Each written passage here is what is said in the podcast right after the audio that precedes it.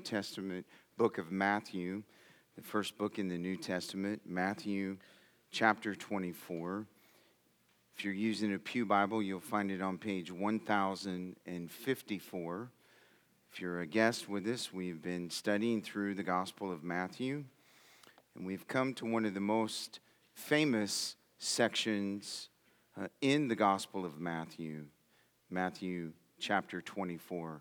And I'll speak for a few minutes today on this subject a preview of coming attractions. Matthew chapter 24, we'll begin reading in verse 1. And this is what the Word of God says Jesus left the temple and was going away when his disciples came to point out to him the buildings of the temple. But he answered them, You see all these, do you not? Truly I say to you, there will not be left here one stone upon another that will not be thrown down. And as he sat on the Mount of Olives, the disciples came to him privately, saying, Tell us, when will these things be? And what will be the sign of your coming and of the end of the age? My favorite aspect of going to the movies, besides the popcorn, is watching the previews. I do not want to skip them. I do not want to arrive late. And I do not want to fall asleep and miss them. The previews of coming attractions are important. After all, they advertise an upcoming feature that you just have to see and don't want to overlook. And as we turn our attention to Matthew chapter 24 and Matthew chapter 25, we come to Jesus' version of a preview of coming attractions. Jesus' message in Matthew chapter 24 and Matthew chapter 25 is commonly known as the Olivet Discourse, so named because it was delivered to his disciples on the Mount of Olives. And the theme of this discourse is Christ's second coming at the end of the age to establish his millennial kingdom and reign. Now, his message in these chapters was prompted by the disciples' question that we just read in Matthew chapter 24 and verse 3, where they asked, Tell us, when will these things be? And what will be the sign of your coming and of the end of the age?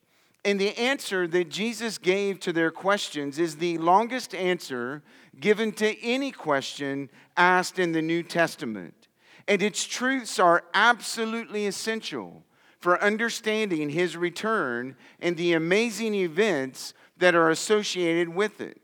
It is the revelation of Christ directly from his own lips about his return to the earth in glory and in power. Now, the Olivet Discourse can be divided into two parts the Lord's end time prophecies in Matthew chapter 24 and the Lord's end time parables in Matthew chapter 25. The prophecy deals with the course of this age, and the parables deal with the climax of the age. The prophecy is concerned with God's judicial dealings with man, and the parables deal with God's judgmental dealings with man. And both the prophecy and the parables are concerned with the last days and how they impact the Jews, the Gentile nations, and the church. And friends, as we read this astonishing prophecy of Jesus, we discover that the future he predicts is nothing more or less than the unfolding of events from trends that are already taking place in the world around us. In other words, the future that Jesus describes in these chapters has already begun.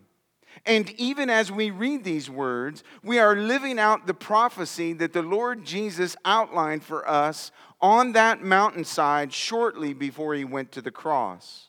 And as we study the Olivet Discourse, we will not only have a deeper understanding of the future, we will have a more complete understanding of all that is taking place in the world around us today. Now, these two chapters are much debated and frequently misunderstood, largely in part because they are interpreted through one's particular lens or theological system rather than taking and interpreting Jesus' words on their own merit. And we need to remember that the disciples who asked this question were not educated, learned men. And Jesus' answers were to give them clarity, not anxiety and confusion. And so it's best to interpret Jesus' words as simply and straightforwardly as possible and not through the lens of some theological system. Now, fewer than 50 days after he gave his sermon in these two chapters, Jesus ascended to heaven from the very mountain which he taught this prophecy. And one day soon, the Bible says he will return to earth on that same mountain. And until then, he has given us a preview of the coming attractions that this sin cursed world will face. Would you notice with me, first of all, in verse number one this morning? the setting of the prophecy. Jesus says, or Matthew says, Jesus left the temple and was going away. And when his disciples came to point out to him the buildings of the temple. Now, Jesus, if you'll recall, had spent all day Wednesday of Passover week in the temple, giving his last public teaching and pronouncing his final and most intense judgment on the false religious leaders and on the nation of Israel. And now, here in verse number one, Matthew tells us that Jesus left the temple and that he was headed toward the Mount of Olives. And his movements remind us of what the prophet Ezekiel wrote in Ezekiel chapter 11 in verse 23 when he said, And the glory of the Lord went up from the midst of the city and stood on the mountain that is on the east side of the city.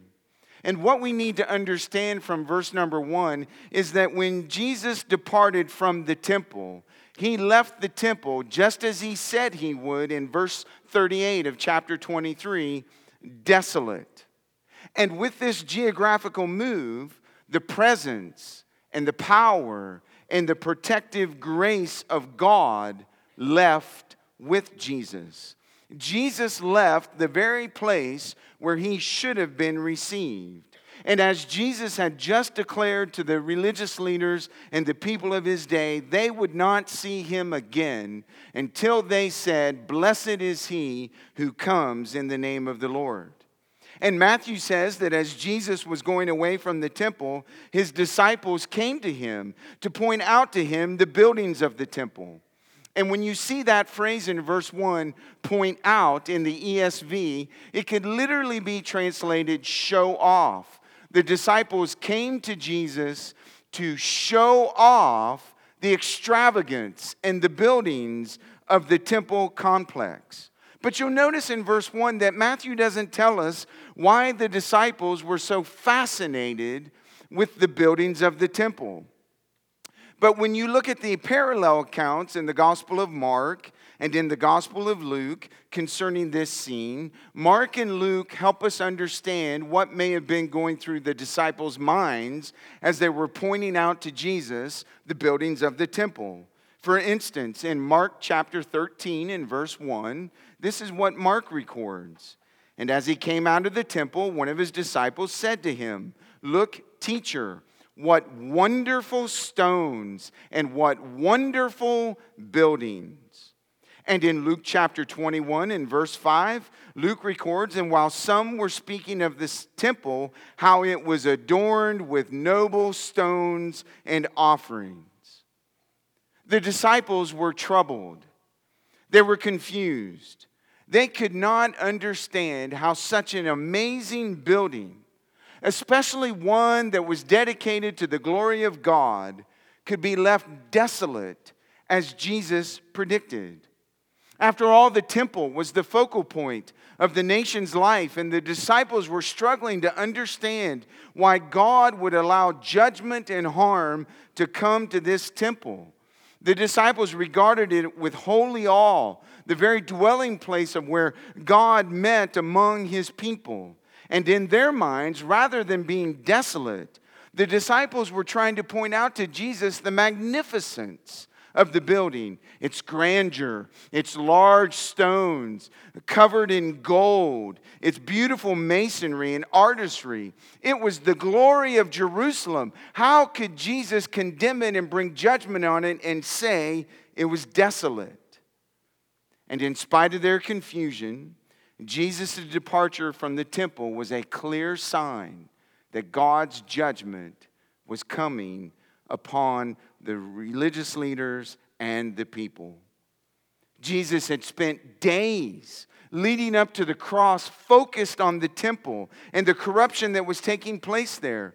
You'll remember, he said that the temple had become a place of financial greed. It had become a place where false religion and hypocrisy abounded and where widows were being robbed and exploited. God's people had made a mockery out of what God had designed to point them to Himself, and Jesus had had enough. And this is the setting of His prophecy. We not only see the setting of the prophecy in verse number two, we see the stunning statement of the prophecy. And Matthew says, But he answered them, You see all these, do you not? Truly I say to you, there will not be left here one stone upon another that will not be thrown down. The disciples followed Jesus from the temple area down through the valley toward the Kidron Brook, crossed over, and climbed up the Mount of Olives. And from their vantage point on the Mount of Olives, Jesus and his disciples could see a clear, staggering view of the temple complex. And it's here where Jesus gave his answer to the disciples' questions. And he used words of a prophet. And you'll notice in verse 2 he predicted the complete annihilation of everything that was captivating the disciples' attention, namely the buildings of the temple. The one who was greater than the temple prophesied that the temple would be irreversibly decimated and rendered out of order. And Jesus, friends, had already made this prediction. You'll recall in Matthew 23 and verse 38, he said to them in a final word of judgment See, your house is left to you desolate, decimated, destroyed. And on the day of his triumphal entry into Jerusalem, Luke records that Jesus also spoke of this destruction. And in Luke chapter 19, verses 41 to 44, Luke records this. And when he drew near and saw the city, he wept over it, saying, Would that you, even you, had known on this day the things that make for peace, but now they are hidden from your eyes. For the days will come upon you when your enemies will set up a barricade around you and surround you and hem you in on every side and tear you down to the ground, you and your children within you. And they will not leave one stone upon another because you did not know the time of your visitation. And do you hear Jesus' words in that passage in Luke? Not one stone left upon another. The very thing he predicted here in verse number two. And as history tells us, less than 40 years after this stunning statement from the lips of Jesus in 70 AD, the Romans destroyed the temple and Jerusalem. And the first century historian Josephus gave a detailed record of how this took place. And if you recall Jesus' words in Luke 19 that I just read to you, you will find familiarity in Josephus' account of history. He says, responding to a Jewish insurgency throughout Judea, the Roman general Titus built large wooden scaffolds around the walls of the temple buildings, a tactic never before used. And he piled the scaffolds high with wood and other flammable items and set them on fire and the intense heat weakened the temple structure, and the Romans were able to dislodge the giant stones, prying them off one by one and casting them into the valley below. And afterwards, soldiers sifted through the rubble left on the temple site to retrieve any gold that had melted into the ruins. all that remained on the site was flattened down to the retaining walls, just as Jesus had predicted. The temple may have been a magnificent building, it may have been a sight to behold with the eye. But once it no longer fulfilled the purposes for which God created it, it was destroyed. It was only fit for destruction. And this stunning prophecy from the lips of Jesus is a prelude to all of the prophetic statements that he will make in the rest of this chapter and in chapter 25 through the parables. Now, friends, Jesus' prophecy reminds us that the things of this world, even the most magnificent, are fleeting. That's why in his first sermon, the Sermon on the Mount, Jesus said this in Matthew 6 19 to 21.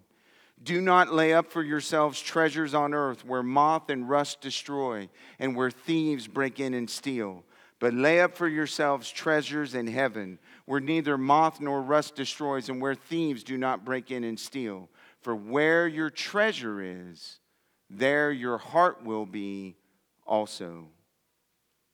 This passage, this stunning statement of prophecy from the lips of Jesus, forces us to ask ourselves this question Where are we laying up our treasures? Is it on earth or is it in heaven?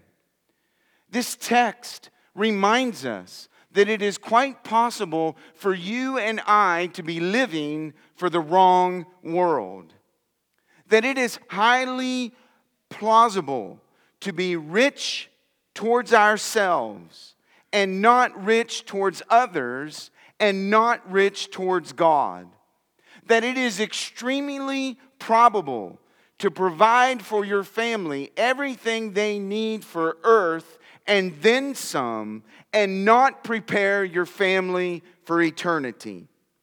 And it begs the question of all of us this morning are we living for what's fleeting, or are we living for what will never fade away? Are we laying up for ourselves treasures on earth as Jesus shows us through this statement of prophecy, prophecy that will come to an end one day?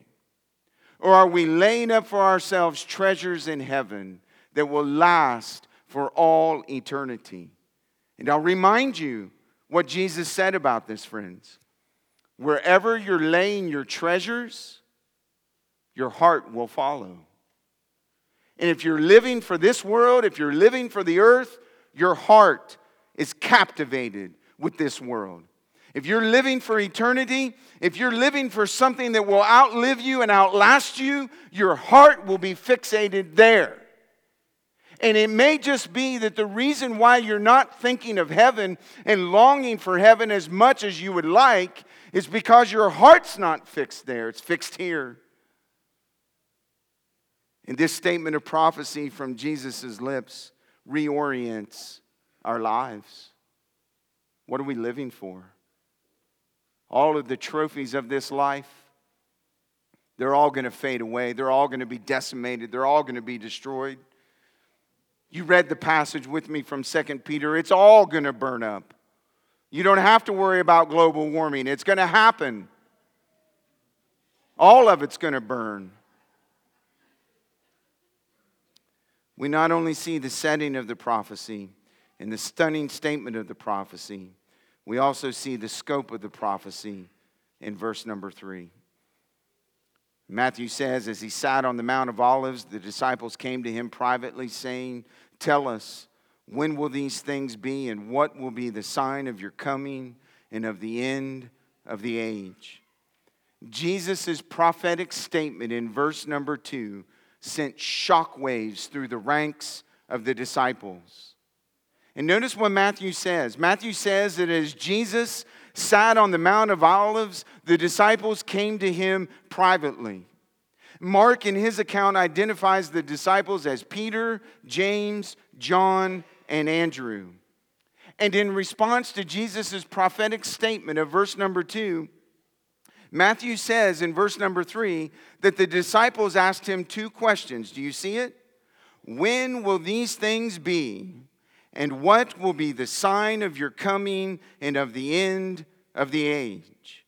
Now, the scope of the disciples' questions revealed that the destruction of the temple was such a significant event in their minds that for them, they believed that it had to be connected to Jesus' coming in the end of the age. Do you see the questions and how they form together? When will these things be? When will the temple be destroyed? And what will be the sign of your coming in the end of the age? The disciples did not see these as two separate events, they saw them all together. And for them to say that Herod's temple, a building that took 46 years to build, would be completely leveled, only made sense in the light of the end of the age, in the reign and rule of Christ as Messiah and Lord. And so they saw it all fitting together. One cataclysmic event that ushered everything else into being. But you'll notice, that Jesus answers their two questions, when and what, by explaining that the coming destruction of the temple would not be the end of the age. In other words, what the disciples thought to be one event, Jesus teaches throughout Matthew chapter 24 are two events. That there would, there would be a judgment placed upon the Jewish people and upon the temple and as I've already shown you, that judgment would take place in 70 AD at the hands of the Romans. But there would be a second judgment, a final worldwide judgment over all the earth when Christ returned at the end of the age. Now, you got to put your thinking cap on with me for a minute because I'm going to give you a little background and understanding of how to correctly think about this passage of Scripture as we move forward. When it comes to understanding the teachings of Jesus in Matthew 24 and 25, there are three main approaches. Here's the first one preterism, P R T E R I S M. And those who hold to this view believe that this passage says nothing about the return of Christ or the events of the last days. Those who hold this view believe that everything that Jesus says in Matthew 24 and everything that he says in Matthew 25 relates solely to the destruction of the temple in Jerusalem in 70 AD. And friends, there are prominent theologians who hold to that view, and in my humble opinion, they're wrong. Second view futurism. And those who hold to this view see most or all of this passage as relating solely to the future and specifically to end times prophecies. That Jesus is not talking about the destruction of the temple anywhere in Matthew 24 and 25. And again, there are well known theologians and scholars who hold to this view who I deeply respect and I think they are wrong. Then there's the third view. And the third view is called foreshortening. Foreshortening. F O R E shortening. Foreshortening. And those who hold to this view believe that this passage describes events both before and during the destruction of the temple, as well as the last days before and during Jesus' return to earth to establish his millennial kingdom and the end of the age. Theologian George Eldon Ladd defines foreshortening as the idea that events in the near future and those much further ahead are spoken of as if they are very close together. And because they have common characteristics, the closer event, the destruction of the temple, symbolizes the coming event, the end of the world. And I believe that this is how you properly understand Matthew 24 and 25. That in these chapters, Jesus does prophesy and predict the destruction of the temple in Jerusalem in 70 AD. And at the same time, he also predicts the future events that will take place surrounding his second coming and his return to earth and his establishing of the millennial kingdom. So, Jesus' prophecy invites the reader to see a double fulfillment, to see the fulfillment of judgment on Jerusalem, and to see a fulfillment of the final judgment at the end of the age. Now, to correctly interpret Matthew 24, we must discern where Jesus stops answering the first question and starts answering the second question. The first question dealing with the destruction of the temple, the second question dealing with his second coming and the end of the age. And so, a somewhat helpful division that we can make of this chapter would be this to see verses 15 to 26 and 32 to 35, speaking of the events before and during the destruction of the temple. While verses 29 to 31 and 36 to 41 speak of Christ's second coming. And verses 4 to 14, 27 to 28, and 42 to 44 speak of the time of Christ's resurrection until his return at the end of the age. Now, the questions. Question number one When will these things be? And to answer the question, you have to ask, what is these things? And these things refers to Jesus' prophecy of the temple destruction. Uh, keep it in its context. In chapter 23, Jesus ended the chapter proclaiming judgment on the temple and the false religious system of the day. At the beginning of chapter 24, Jesus leaves the temple complex as a sign of the glory of God and the power of God and the preservation of God, departing from the temple as he left. And the disciples say, How can this be? And Jesus prophesies in verse number two I tell you, one stone will not be left on top of another until it's all destroyed these things has to be referring to the destruction of the temple. And in his account, Luke gives Jesus' detailed description of this event. In Luke chapter 21, verses 20 to 24, this is what Jesus says. But when you see Jerusalem surrounded by armies, then know that its desolation has come near then let those who are in Judea flee to the mountains, and let those who are inside the city depart, and let not those who are out in the country enter it. For these are days of vengeance to fulfill all that is written. Alas, for women who are pregnant, and for those who are nursing infants in those days.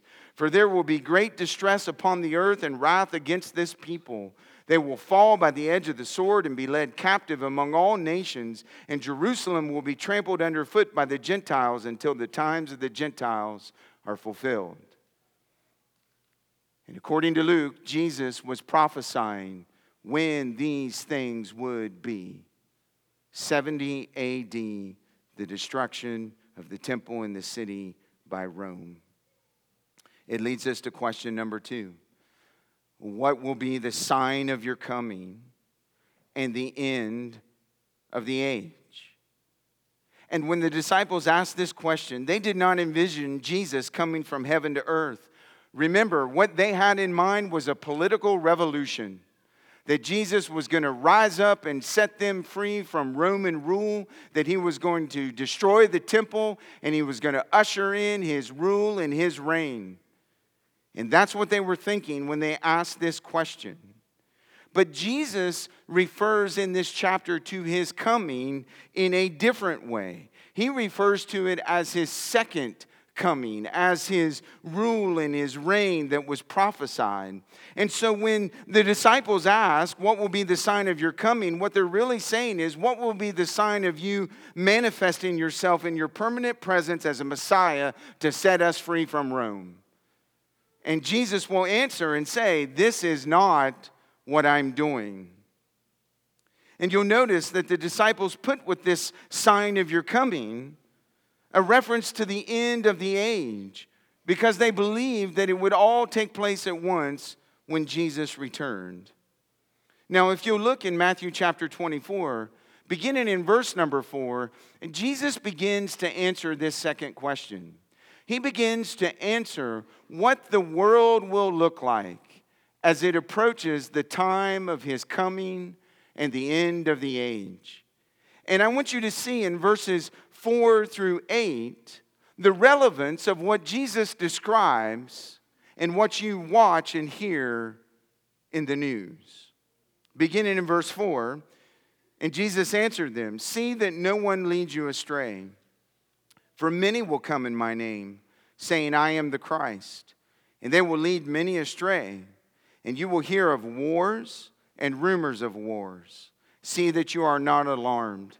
Look at the text. For this must take place.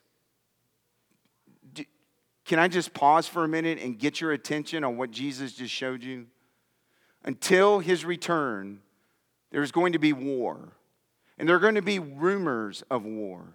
And the Christian, the follower of Jesus Christ, is not to be alarmed at this news. Why? Look at your Bible. This must take place. Why must it take place? Because Jesus prophesied and predicted that it would take place. And every single thing that he prophesies must be fulfilled.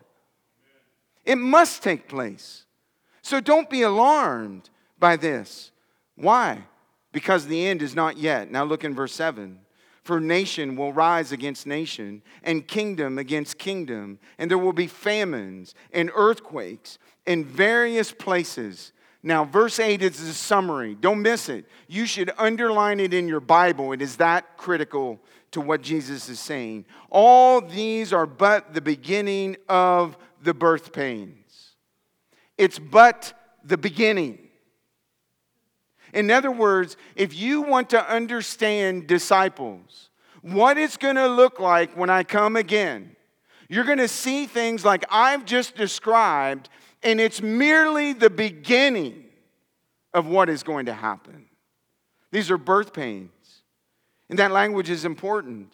Uh, you're familiar with what he's describing.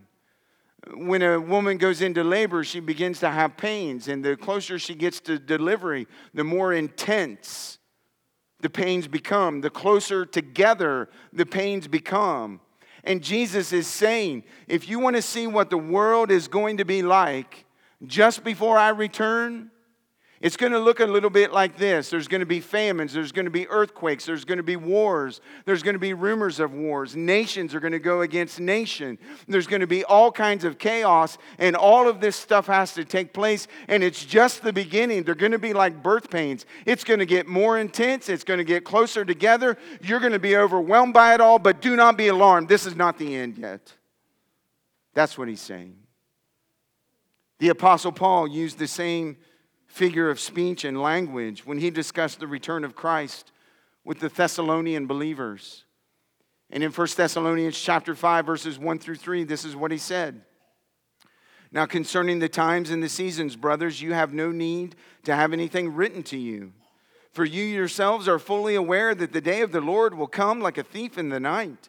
And while people are saying there is peace and security, then sudden destruction will come upon them as labor pains come upon a pregnant woman, and they will not escape.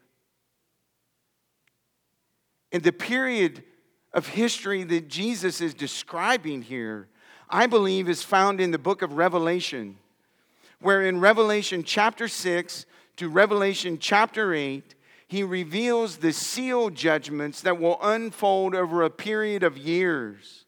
And then in the middle of chapter 8 through chapter 9 and in chapter 11 of the book of Revelation, he reveals the trumpet judgments that will take place over a much shorter period of time. And then in Revelation 16, he reveals the bowl judgments that many believe will take place over a few days and hours.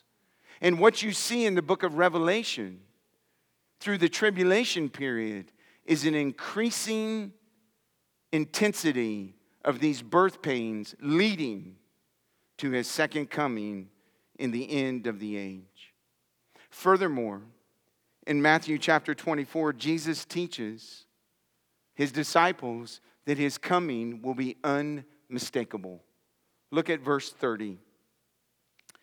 Then will appear in heaven the sign of the Son of Man. And then all the tribes of the earth will mourn, and they will see the Son of Man coming on the clouds of heaven with great power and glory. Disciples, you want to know a sign? Oh, you'll just, all you'll have to do is look up. You'll see the sign, it'll be unmistakable. You will see me coming in great power and in great glory. You know, John got a vision of what that would look like when Jesus came in power and glory.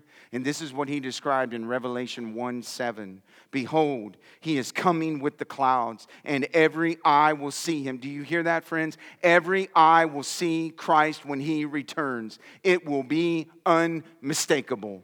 And notice how John defines it even those who pierced him, and all tribes of the earth will wail on account of him. And John saw a picture of the glory and the majesty and the power of Christ in that moment.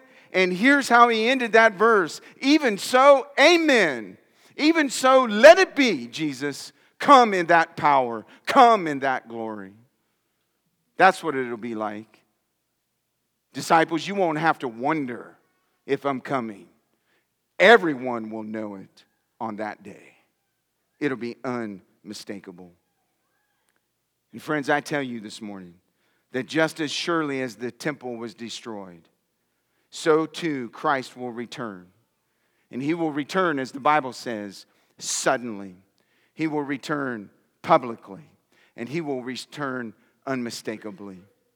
And he will tell his disciples, and he will tell you and me at the end of Matthew chapter 24, that in light of his return in power and glory, we are to stay awake in verse 42. We are to be ready in verse 44. We are to remain faithful and do the work that he has called us to do in verses 45 and 46. And we are to endure to the end in verse 13. And so I ask you this morning, every single person in this room, the sound of my voice, if Christ were to split the skies and return today, would he find you awake? Would he find you ready? Would he find you faithful? Would he find you enduring? Listen, young folks, students, kids.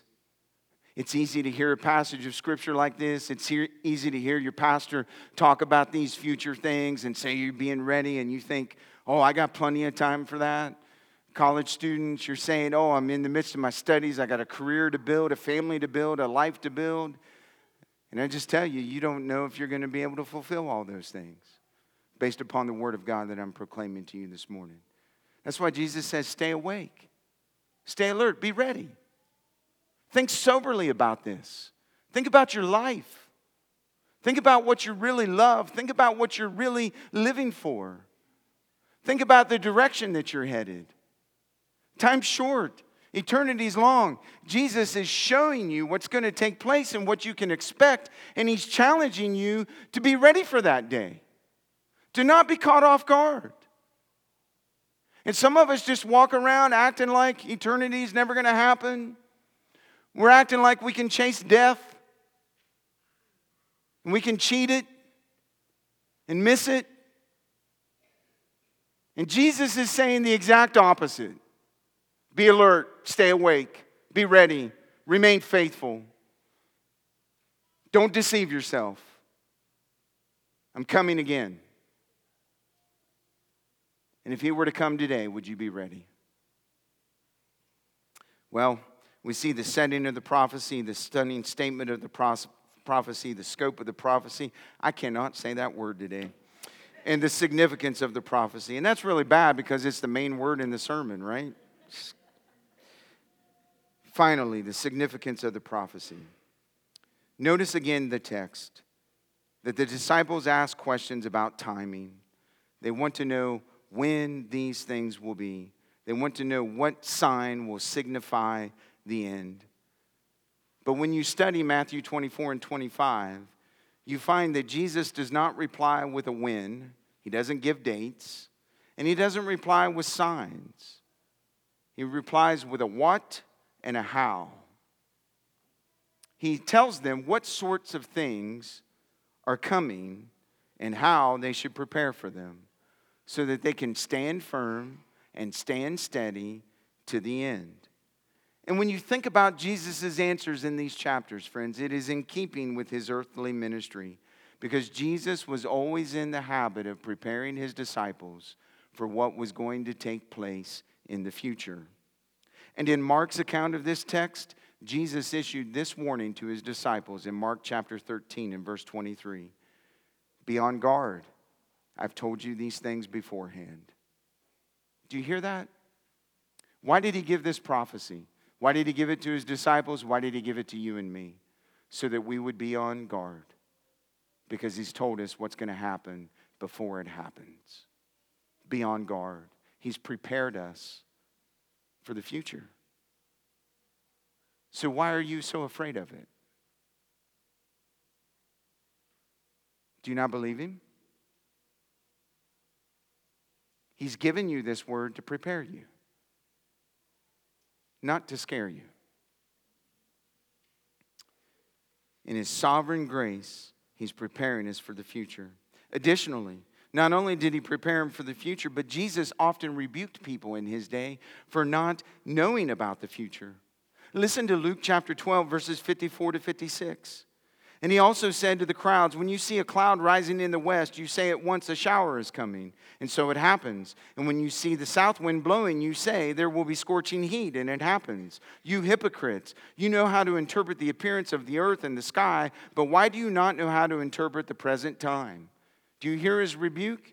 You can interpret the sky and the wind and all the different seasons. Like some of you have been predicting about what kind of winter we're going to have and how much snow and all this and that. But you haven't thought one thing about eternity in the future. And what Jesus would say is, How can you predict the winter? How can you get the farmer's almanac out and not look around the world around you and read my word and take my word and use it to understand what's going on around you and see the times? Why can you not do that? Now, I'll tell you why you can't do it because you're not awake, you're asleep. He's given this word to prepare you for the future, and he's rebuking you for not taking the word and seeing what's really going on around you. Moreover, Jesus took the truth of the future and he applied it to the present. Now, you know this passage I'm getting ready to read to you. You hear it at almost every funeral. But have you ever thought about it in the context of prophecy in the future and how it relates to how you live in the present? John 14, verses 1 through 3. Let not your hearts be troubled. Believe in God, believe also in me. In my Father's house are many rooms. If it were not so, would I have told you that I go to prepare a place for you? And if I go to prepare a place for you, I will come again and will take you to myself, that where I am, you may be also. Future prophecy, present promise, and reality. That the prophecy of the future should give you hope, comfort, peace, strength now. That's how Jesus taught it. One author described this practical application of the truth of the future to the present this way. He said, A believer who gets out of, the bed, out of bed in the morning thinking, My Lord Jesus could return today, will probably not let sin take root in his life. But Christians who rarely, if ever, reflect on the realities of the future life, the Lord's coming, and the judgment seat of Christ are far more vulnerable to temptation and sin. And perhaps that explains something of the sin and apathy seen throughout the church today. Because you don't take the promise of the future and apply it to the present. That's, that, that's the purpose all through the New Testament about the prophecies. I'm going to give you one more example of it this morning. It's found in Hebrews chapter 10, verses 24 to 25. Again, a famous passage of scripture. You hear me refer to it often, but listen to it in the context of Matthew 24. And let us consider how to stir up one another to love and to good works, not neglecting to meet together, as is the habit of some, but encouraging one another, and all the more as you see the day drawing near.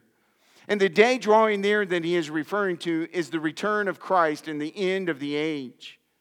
And the writer of Hebrews is saying, as you see that day drawing closer and closer, you should pause in your life and you should give some consideration about how you can stir your brothers and sisters in Christ up to love and to good works. You should consider how often you're gathering, gathering together as the people of God and listen, he says you should do it all the more. You should stir up more. You should gather more. You should love one another more. You should be involved in one another's lives and helping each other persevere to the end, all the while you see the day drawing near.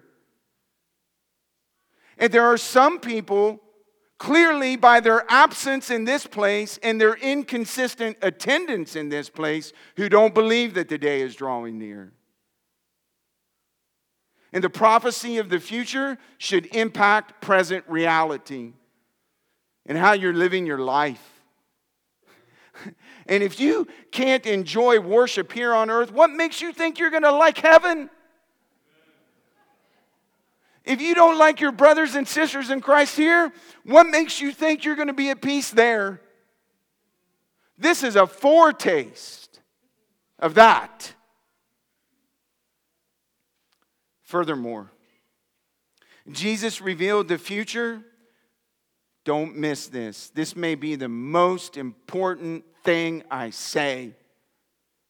He revealed the future so his disciples would trust him. Look at Matthew 24, verses 34 and 35. Truly, I say to you, this generation will not pass away until all these things take place. Heaven and earth will pass away, but my words will not pass away. Jesus staked his authority and his power on this prophecy, and he will fulfill every single word of it. And he reminds his disciples of this truth so they will trust him. And he reminds you and I of this truth so we will trust him with everything that is going to take place. That's why he says in Matthew 25 and verse 13, Watch therefore, for you know neither the day nor the hour. Friends, we are to trust in Jesus, and we are to remain faithful to him to the end, no matter what happens. The Olivet Discourse was one of the ways Jesus warned his disciples, including you and me, about the end of history. And he gave us a preview of coming attractions so we would stay alert and we would live in light of that day. And here's the question Will you listen? Will you listen to him? Will you believe him? Will you trust him? Will you turn to him? He's coming again. Stay awake. Be ready. Remain faithful to what he's called you to do and endure. Let's pray.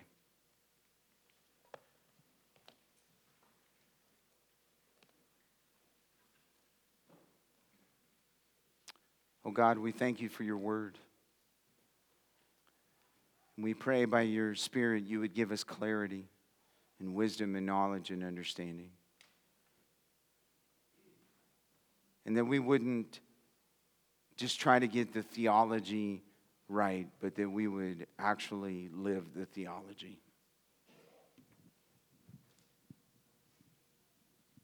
Help us to believe it to practice it. Help us to slow down and consider and think how we're living.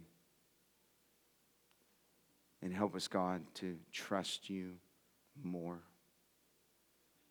We pray today, just once more, for those hurting in this place, that even this prophetic word you would use to bring comfort and healing to them.